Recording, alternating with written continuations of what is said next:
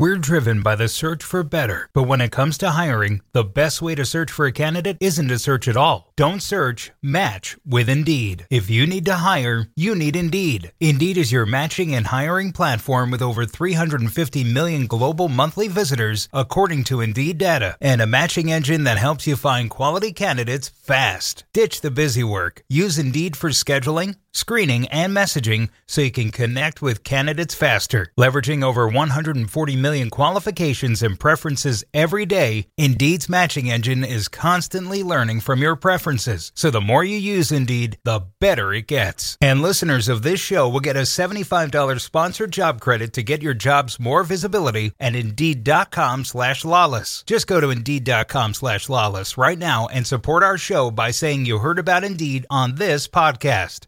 Indeed.com slash lalas. Terms and conditions apply. Need to hire? You need Indeed.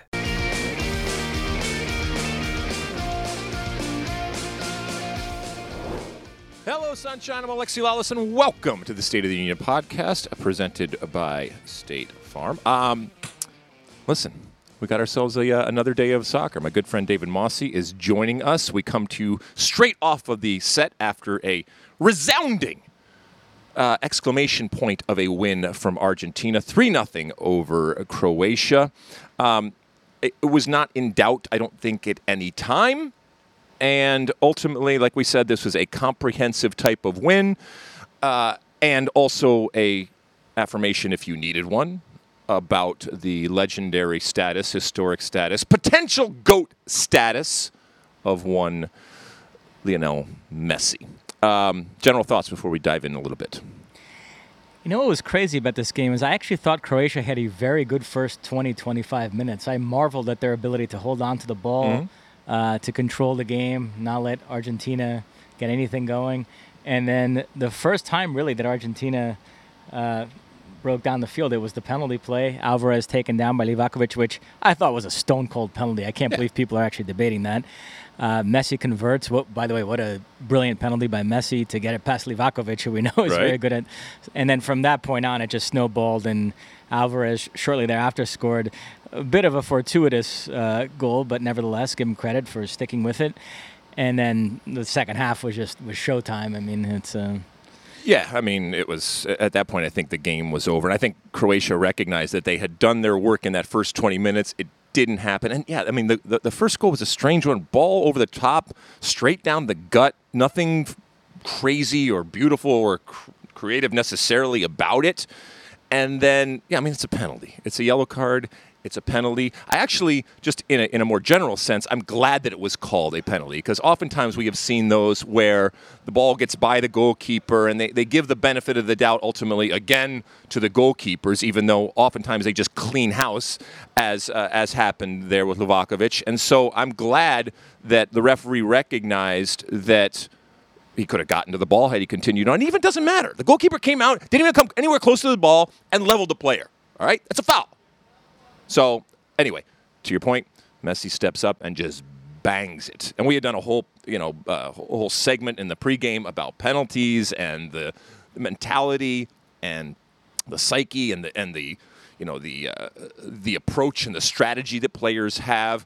I mean, he, it didn't matter. He could tell Livakovic and anybody else where he was going in beforehand. Nobody is saving that thing in terms of where he hit it, and it was right there. You're off to the races. Messi gets another goal, and in that moment, he becomes uh, the leading scorer for uh, for uh, World Cup uh, of Argentina. so just to rattle off the milestones. All right, here we go. his 11th career World Cup goal, uh, which moved him past Gabriel Batistuta on Argentina's all-time list. He's now their all-time leading scorer in World Cup history. Maradona has eight.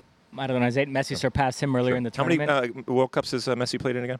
this is his fifth. Just want to check. Okay, go- on. Maradona played in four. We'll, we'll revisit the whole goat no, no, thing no, because you, I know you have a lot of thoughts on that. Um, with the assist then to Julian Alvarez in the second half, uh, Messi now up to 20 combined goals and assists in World Cups. That's more than any other player in history. And oh, by the way, he's now atop the Golden Boot race at this World Cup because he has five goals, three assists. Mbappe has five goals, two assists. Assists are the first tiebreaker. Right. So this, this is turning into. I mean, the conversation we need to start having is Messi 2022 versus Maradona 86. I think I still put Maradona's 86 World Cup ahead of. We'll see what Messi does in the final, but um, I don't know. It's close. It's Well, at least a conversation. Better supporting cast now than Maradona had in '86. Right. Right.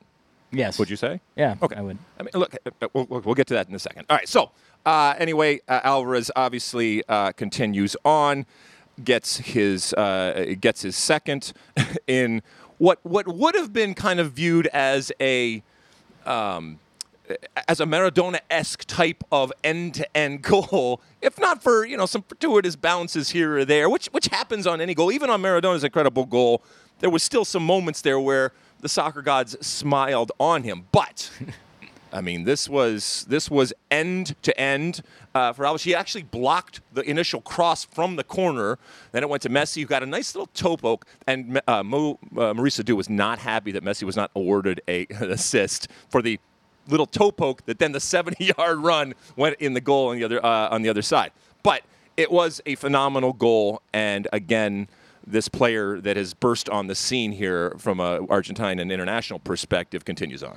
I think the issue there is once the ball deflects off a Croatia player, it negates the assist. Um, so I'll have to explain that. too. Oh, but in the in the end there. Yeah. Okay. Well, I mean, so you're, you're considering it a start of a whole new play in that in those fortuitous moments. So either way, uh, it goes in, and then if Messi, you know, needed any emphasis, he he dribbles the entire Croatian right side or left side of Croatia, right side for Argent, Argentina, and then goes around what is going to be, you know, arguably the best young player of the tournament in Gvardiol, and you know, possibly best 11 for the tournament, uh, and certainly potentially here in the near future could be considered one of the best defenders in the world. Makes him look like a pylon. Goes this way, that way, spins him, and gets past him with that extra little touch at the point where then the defender can't take him down. Otherwise, it's a penalty. And then another nutmeg pass for an assist to to finish off. So I mean, it's just nuts. Uh, Gvardiol wanted to hide behind that mask Right. after that play. but um, no, just on Alvarez, um, I, I, I continue to be so impressed by the job that Lionel Scaloni has done. This is not the same team from the Copa America. I know we're going to link it, but it's actually changed quite a bit. You know, it was Lautaro Martinez up front for that tournament. That's how they started the World Cup. And Lionel Scaloni could have stuck with him, but he saw early on that Lautaro really wasn't bringing it, and so he turns to Julian Alvarez, and it's paid off. He's up to four goals at this tournament. The midfield too has had to be um, rebuilt a little bit because they lost Lo Celso to injury before the tournament. Uh, Paredes has struggled with fitness issues during this tournament.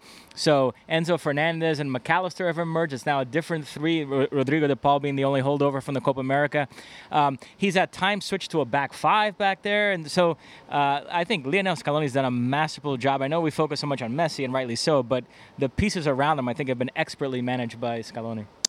Uh, so you want to talk about? Uh, I mean, do, do you think that Messi has to win uh, this final? Yeah, I mean, in order this- to be the goat. This started during our production meeting uh, this morning. You went there, and everybody else was was angry at you for saying that. Yeah, get in line. And then at, during our post game, we tossed to a Messi uh, post match interview, and I had in the script, uh, "Here's Messi after the match," and Rob Stone changed it to "Here's the goat after Right. the match," Right. and that offended you because you feel like that's still an opinion, and Rob Stone was presenting it as if it's a fact.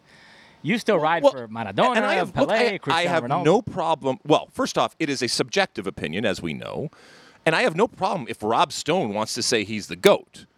But if you're going to come into our world of hot takes and stuff like that, then bring it. Let's go. Let's go. Let's go on. But he was reading it in an inter- introduction, so he was injecting his opinion, which he is loath to do. He will be the first person to tell you. Okay, I love it. I love when Rob Stone injects his opinion, uh, but you, you can't you can't be straddling that thing and riding both sides when it comes to something like that. And absolutely, I agree that there is an argument, and this is debatable, and this is not ultimately solved for me in a subjective type of way.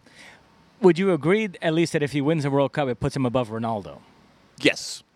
So then it becomes versus Maradona and Pelé, and you still think there's Exact- a debate to be I, had. I can be wooed here. Okay, I don't know if you uh, at, at halftime I mentioned the fact that I am not a Messi fan. Okay, and again, fandom is subjective. Okay, I, I, I am a fan of this band or this food or this writer or whatever it ends up. being. You know, like for example, I'm not a fan of Jimi Hendrix, arguably one of the greatest uh, guitar players in history. But, but I'm not a fan of it. It doesn't mean it doesn't mean that I can't recognize genius. It doesn't mean that I can't recognize beauty in the same way that I can look at Lionel Messi and say he is arguably the best player ever to play the game, and that I can't weep with the beauty that I saw on the field. Okay, but he, I mean, it, it's whatever moves you, and Messi, for whatever reason, and you can say I'm dead inside or I'm a horrible person, and plenty have he does not move me in the way that, for example, a Diego Maradona uh, did. And again, it's just it's personal preference. I might have to add that Jimi Hendrix to your pantheon of uh, controversial takes. The, the, Naked Gun movies weren't funny. Oh, yeah. Sopranos is a Horrible. terrible show. Food in Italy is overrated. There we go. Yep. We're gonna have a nice long Yeah, list of a nice long uh, list of them. But listen, Yeah. if if if and it's still a big if because we were here four years ago with Argentina in the final, and I know this is a different team as you as you have said, and us we saw a smiling Messi here. It was interesting the juxtaposition between the after the Netherlands game and now after this game, and obviously the game was done and it wasn't even in question, but you know that that gritty, dirty type of ruthless Messi that we saw screaming and yelling at everybody and, and kind of harnessing that energy and really owning that energy. You know, he was all smiles and singing, and everybody was having a good day, and it was kumbaya. And, the, and again, we did a bunch of, of stuff on the fans here. The Argentine fans have been absolutely incredible. Your pick for Argent, uh, Argentina to win the World Cup still stands, my friend. So uh, there's still a chance for them to go on. I think they're going to do it, but I just want to be clear about this. Okay. I've never wanted to be wrong about something more in my I life. know. I can't believe Right. that you, you think I'm so vain that I would root for them just so my opinion would be right. A couple minutes ago, we were talking to the beautiful Tyler, and you said that, oh, Mosse wants Argentina to win it. Listen, That's- we, we- said, um, you, you know, we are coming on air. You know, Messi, uh, not Messi, Argentina is kind of like the Ronaldo of teams, right? Where you have as many people that don't want them to win that want them to win, and. Uh, For all the love for Messi out there, I mean, we were out the other night. We had a couple days off, and we went out. And Messi, we, we had a wonderful time out. It was a, as much as I can remember. It was really, really fun, and uh, it was great. Producer Sean was there. All the crew was there. We had a good time. But we were talking to a bunch of people. We were talking to some Brazilians. There were some Chileans there. And it was really interesting to see how there were actually some uh, of, of multiple different nationalities that not only don't like Argentina and Messi, but they were actually rooting for Argentina tonight just so they could lose in the final because they want the maximum amount of sadness and damage inflicted on them. That's playing with fire. I would have been perfectly happy to end this nightmare tonight. Uh, well, we'll see. Anyway, we have Argentina and Messi in the final. That is a wonderful thing uh, from a soccer perspective. Certainly from a Fox perspective, we're very, very happy. We will see who they face tomorrow when uh, France and uh, Morocco kick off. Anything preview-wise you want to mention uh, about that game tomorrow before we get on to the other uh, bit of news here? No, listen, I, I maintain uh, the magic is going to run out for Morocco. I expect it to be France. Um, but listen, you have to respect a team that's shut out Croatia, Belgium, Spain, and Portugal. So that defense is for real. And so I think they're going to make things tough for France. It, it might take France a while to break through, but I think one of those Mbappe, Giroud, uh, Dembele, they'll have a moment, and then that'll be it. Well, as I said on air, they don't have a plan B because we haven't seen it and they haven't needed one. And they've been incredible in this plan A that they have. I just worry, and I have worried about what happens if France comes out and scores in the first 10 minutes. Because then they got to then they got to open up and then it could be problematic for for a number of different reasons. Just in general opening up against a team like France is is deadly and can be really really a problem. And secondly that's not how they've played. That's not why they are here. And so they're going to look around and say well what do we do now? We have no frame of reference when it comes to something like this. But uh, we will see who ultimately faces Messi and Argentina uh, with the other semifinal game uh, that happens tomorrow. All right, other big piece of news here, and it and it does have uh, to a certain extent something to do with uh, with the World Cup in that. There is still fallout from the U.S. men's national team. Uh, this this drama, this back and forth, this beef now between U.S.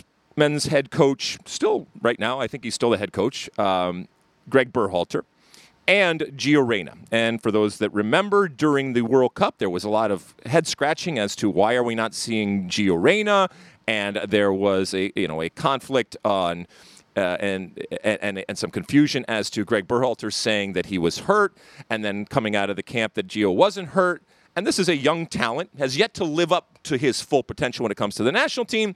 But uh, there was a lot of head scratching, and now we come to find out after uh, this tournament, Gregg Berhalter He's probably on the circuit now talking to different people. He went to do some sort of motivational speech, some sort of TED Talkish type of thing, uh, and he thought that it was off the record. Obviously, people that were in there, and however many in that auditorium were, did not think, or the actual organizers didn't know, so there was some sort of confusion. And he ended up talking about the dynamic that existed in the locker room. And this is what he said. In the last World Cup, we had a player that was clearly not meeting expectations on and off the field, one of 26 players, so it stood out. As a staff, we sat together for hours deliberating what we were going to do with the players. We were ready to book a plane ticket home. That's how extreme it was. And what it came down to was we're going to have one more conversation with him. And part of that conversation was how we're going to behave from here on out. There aren't going to be any more infractions. Uh, okay, so this guy's going to apologize to you as a group, to the whole team. Uh, and what was fantastic in this whole thing is that he apologized. They stood up one by one and said, Listen, it hasn't been good enough. You haven't been meeting our expectations as a teammate, and we want to see that change. They really took ownership of that process, and from that day on, there were no issues with this player. I, I think what Gregg Berhalter was trying to convey was his management style, in that he was involving the team. He was involving the staff in a what he felt was a serious situation and a problematic situation to the dynamic that he had cultivated and created over the last four years. And rather than just be the boss and say gone or not, he involved others uh, in this. Now that's all fine and well.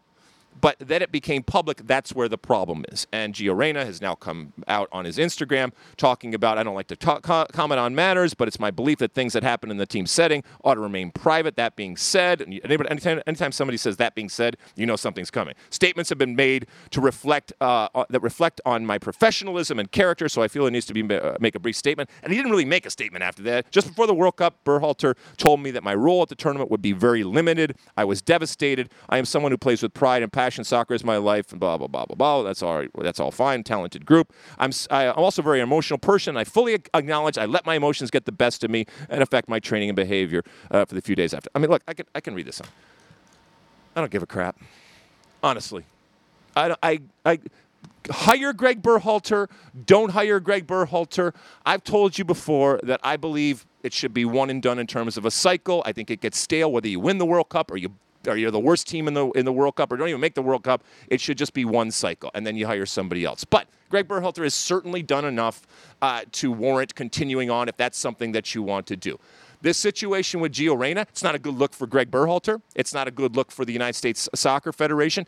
But does it hinder his ability to continue to coach the team? No. Okay? There is much more, I guarantee, to this story than we are hearing or that we will probably hear. This is certainly a peek behind the curtain and you're seeing some of the dynamic that exists in these teams.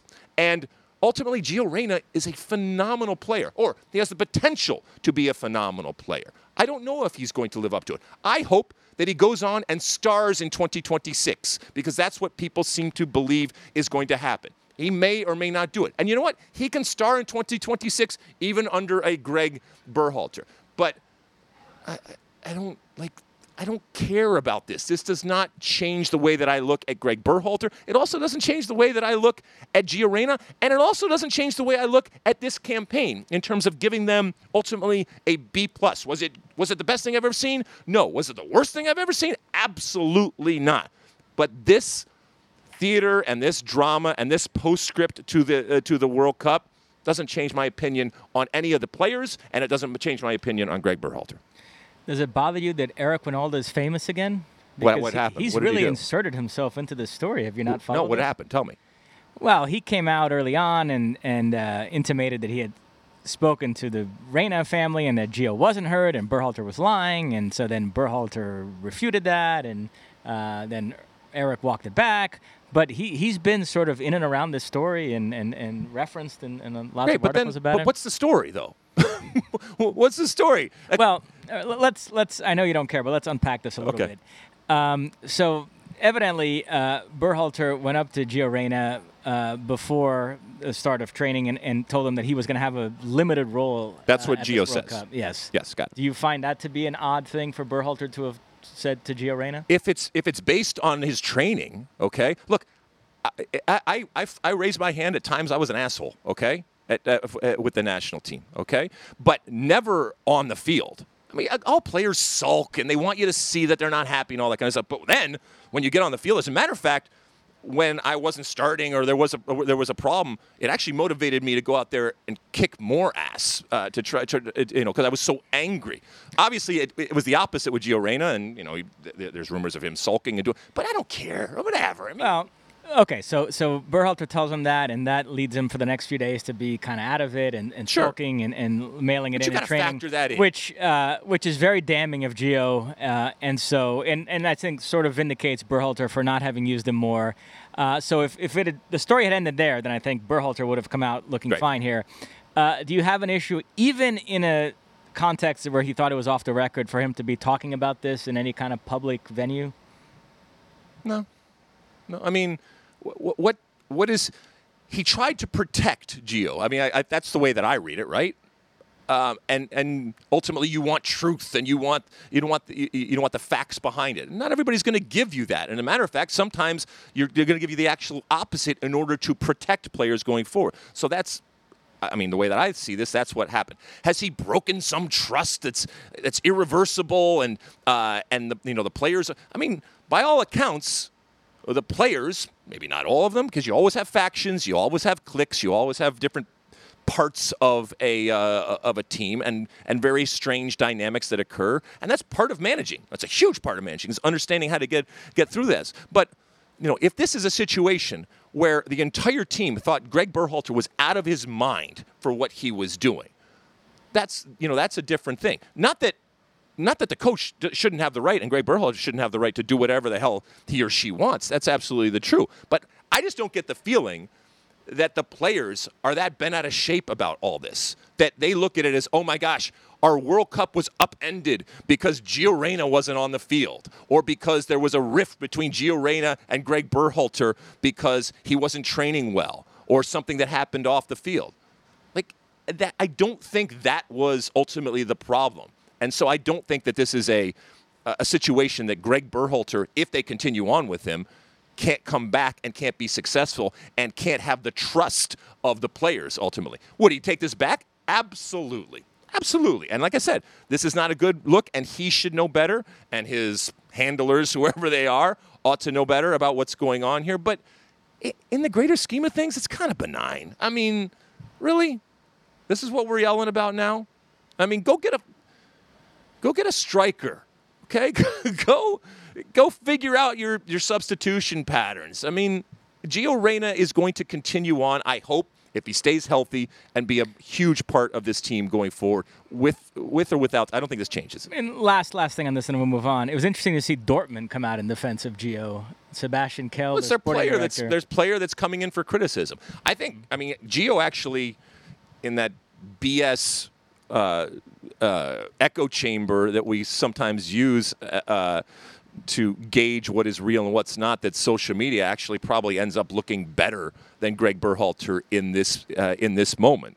If if there's a measuring stick right now, and so yeah, I mean Dortmund's going to come out and ultimately protect their player because, as Gio said, and rightly so, in his Instagram, you know this is a an assault on his character. That's the way he perceives it on his character and you know who he is as a person and a player, and he doesn't want that to get out that he's a malcontent or that that he has problems. And so I think he's protecting himself, which is completely fair and right. And I think that his team Dortmund is obviously protecting his his image of this obviously talented player. And you know maybe maybe it's a completely different situation at a club relative to the uh, relative to the national team. It'll be interesting to see if Gregg Berhalter continues. That next camp that comes about is Gio Reyna part of it, or if, G- if Gregg Berhalter doesn't continue? Is it because of this? Was this the moment?